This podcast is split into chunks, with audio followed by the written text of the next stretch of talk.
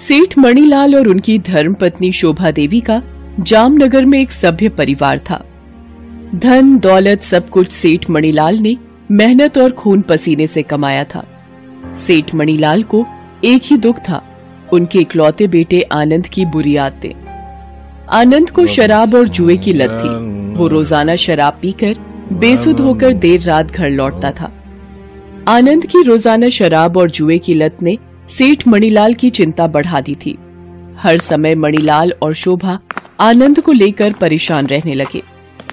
एक दिन मणिलाल ने शोभा से कहा, शोभा, मैं सोच रहा हूँ, आनंद की शराब और जुए की लत की आदत बढ़ती ही जा रही है। मेरी रमेश भाई साहब से बात हुई है। उन्होंने एक लड़की बताई है। बहुत ही अच्छे घराने की सुशील लड़की है। मैं सोच रहा हूँ, आनंद की शादी कर देते हैं। शायद बहू के आने से आनंद थोड़ा सुधर जाए। कह तो आप ठीक ही रहे हो। रमेश भाई साहब से बात करके हम रिश्ता पक्का कर देते हैं। सेठ मणिलाल अपने मित्र रमेश से बात करके लड़की के घर वालों से बात करता है। आनंद शादी के लिए मना करता है, पर मणिलाल उसे कहता है कि यदि आनंद शादी के लिए मना करेगा तो उसका खर्चा, पानी, पैसे सब मिलने बंद हो जाएँगे। इस डर से आनंद शादी के लिए हाँ कर देता है। और आनंद की शादी भावना नाम की लड़की से हो जाती है। भावना बहुत ही सुशील और समझदार लड़की थी। वो अपनी सास शोभा और ससुर मणिलाल का बहुत ध्यान रखती थी, पर आनंद उसको बिल्कुल भी पसंद नहीं करता था। मणिलाल ने सोचा था कि आनंद की शादी के बाद शायद उसकी आदतें सुधर जाएँगी, पर ऐसा बिल्कुल भी नहीं हुआ। आनंद अभी भी रोज़ाना शराब के नशे में ही घर आता था। एक दिन शोभा, मेरी तबीयत कुछ ठीक नहीं लग रही है। मैंने वकील को बुलाया है। मैं चाहता हूँ कि मरने से पहले अपनी सारी जायदाद भावना बहू और उसके होने वाले बच्चों के नाम कर जाऊँ। मैं नहीं चाहता कि आनंद की बुरी आदतें इस घर को तबाह कर दें। सारी जायदाद भावना और उसके होने वाले बच्चों के नाम करके सेठ मणिलाल स्वर्ग से धार जाता है। मणिलाल के मरने के बाद भावना अपनी सास शोभा का बहुत ख्याल रखती थी। वो शोभा को कभी भी दुखी नहीं रहने देती थी। आनंद को वकील के द्वारा जब ये पता चलता है कि सेठ मणिलाल अपनी सारी जायदाद बहु भावना और होने वाले बच्चों के नाम कर गया है तो आनंद गुस्से में आ जाता है और शराब पीने के लिए घर से बाहर चला जाता है। जैसे वो शराब पीकर दुकान से बाहर आता है, नशे में एक लड़की से टकरा जाता है। वो लड़की को सॉरी कहने के लिए संभलता है। आनंद लड़की का चेहरा देखकर दंग रह जाता है। लड़की बिल्कुल आनंद की पत्नी भावना की शक्ल की होती है। आनंद हैरान रह जाता है। उसका दिमाग काम करने लगता है। उसके दिमाग में भावना को रास्ते से हटाने की तरकीब आती है। वो लड़की के पीछे पीछे जाता है। लड़की एक बस्ती के पुराने घर में रहती थी। आनंद घर के अंदर जाता है और लड़की से कहता है, देखो, मेरी पत्नी भावना की शक्ल बिल्कुल तुम्हारे से मिलती है। मेरे पिता ने मरने से पहले सारी जायदाद मेरी पत्नी भावना और होने वाले बच्चों के नाम कर दी है।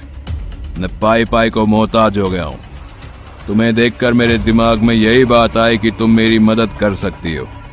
पर मैं तुम्हारी मदद कैसे कर सकती हूँ?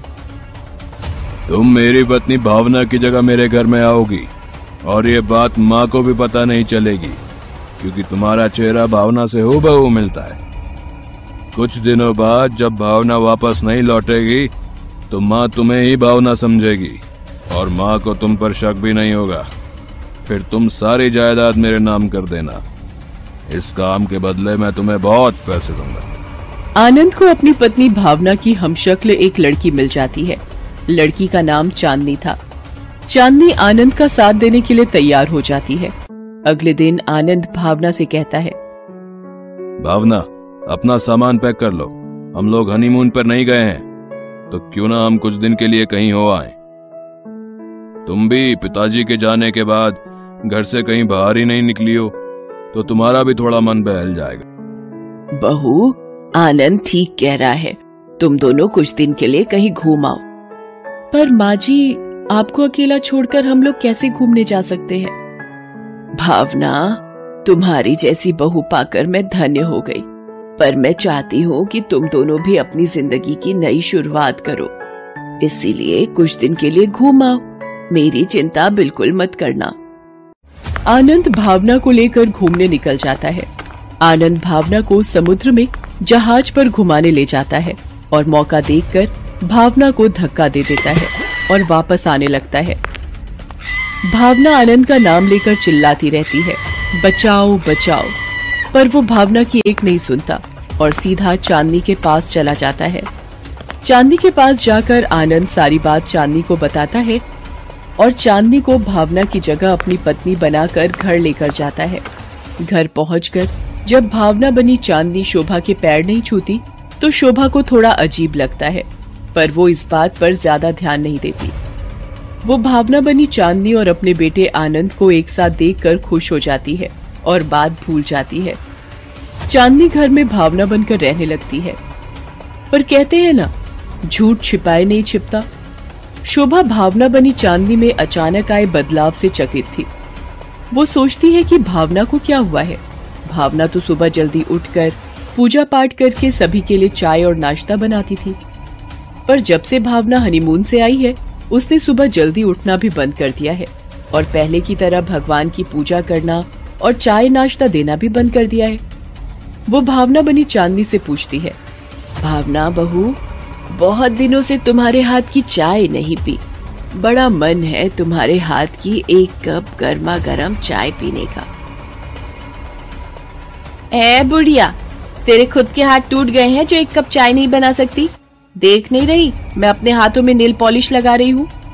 शोभा भावना बनी चांदनी के इस दुर्व्यवहार को देखकर हैरान और दुखी हो जाती है, पर वो चुप रहती है। आनंद चांदनी से बार बार जायदाद के कागजों पर भावना के नकली साइन करने के लिए कहता रहता है। आनंद भावना के नाम की हुई सारी जायदाद अपने नाम करवाना चाहता था। इसलिए ही वो चांदनी को भावना बनाकर लाया था। पर चांदनी आनंद की बात को बार बार टाल रही थी। चांदनी के दिमाग में कुछ और ही चल रहा था।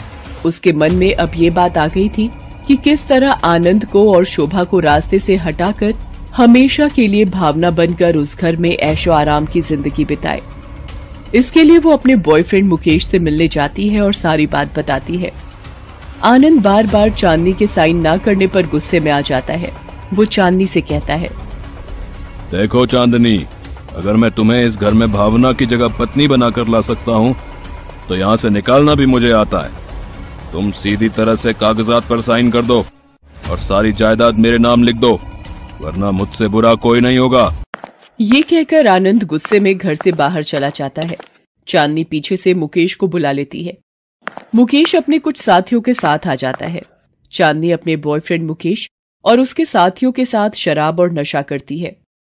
ये देखकर शोभा चांदनी को रोकने की कोशिश करती है। चांदनी शोभा को एक जोरदार चांटा लगाती है। शोभा ज़मीन पर गिर जाती है। शोभा के मुँह से खून आने लगता है। इतनी देर में आनंद वहाँ आ जाता है। वो ये सब देख लेता है और चांदनी पर चिल्लाता है। चांदनी तुमने मेरी माँ पर हाथ उठाया? और ये लोग कौन है? ये सब मेरे घर में क्या हो रहा है? तुम्हारा घर? शायद तुम्हें कोई गलत फहमी हो रही है। मिस्टर आनंद ये घर तुम्हारा नहीं मेरा है। यानी कि भावना का। ये घर और सारी जायदाद मेरी है। मुकेश, इस आनंद को सबक सिखाना ही होगा। पकड़ो इन्हें और दोनों माँ बेटे के हाथ पैर बाँध और खाई में फिकवा दो दोनों को, ताकि इनकी लाश तक का पता न चले पुलिस को। फिर तुम और मैं आराम से इस घर पर राज करेंगे। अपनी पत्नी भावना को जायदाद के लिए तू पहले ही मार चुका है। अब ऊपर जाकर उससे माफ़ी मांगना। ये सब सुनकर शोभा सदमे में आ जाती है और आनंद से कहती है, आनंद, तूने जायदाद के लिए अपनी ही पत्नी को मार दिया। तू मेरा बेटा कहलाने लायक नहीं है। भावना बहू जैसी बहू पाकर मैं धन्य हो गई थी, पर तूने उसे मारकर मुझे भी पाप का भागीदार बना दिया। जैसे ही मुकेश और उसके साथी आनंद और उसकी माँ को ले जाने लगते हैं, अचानक वहाँ पुलिस आ जाती है। पुलिस के साथ भावना भी होती है। शोभा भावना को देखकर हैरान हो जाती है। भावना उसे बताती है कि किस तरह कुछ मछुआरों ने उसे डूबने से बचाया और काफ़ी दिनों बाद होश में आकर जब भावना घर वापस आने लगी, उसने अपनी हमशक्ल चांदनी को मुकेश से मिलते हुए देख लिया था। और उनकी सारी बातें सुनकर वो पुलिस के पास गई और पुलिस की मदद ली। पुलिस चांदनी और मुकेश को धोखाधड़ी और जान से मारने की कोशिश के जुर्म में गिरफ़्तार कर लेती है। पुलिस आनंद को भी अपनी पत्नी भावना को जान से मारने के जुर्म में गिरफ़्तार करने लगती है, पर भावना उनसे कहती है, इंस्पेक्टर साहब, मेरे पति की कोई गलती नहीं थी। वो मेरा ही पैर फिसल गया था और मैं पानी में गिर गई। इन्होंने मुझे बचाने की बहुत कोशिश की थी और आपका बहुत बहुत धन्यवाद मेरे परिवार को बचाने के लिए। पुलिस चांदनी मुकेश और उसके दोस्तों को गिरफ़्तार करके ले जाती है। आनंद अपनी माँ और भावना से माफ़ी माँगता है। उसे अपनी गलती का पछतावा हो चुका होता है। भावना के अच्छे कर्मों ने उसे जीवित रखा। झूठ का पर्दाफाश हो गया। शोभा ने भावना को गले से लगा लिया। आनंद ने भी उस दिन से सभी बुरी आदतें छोड़ दी और मेहनत से काम करने लगा।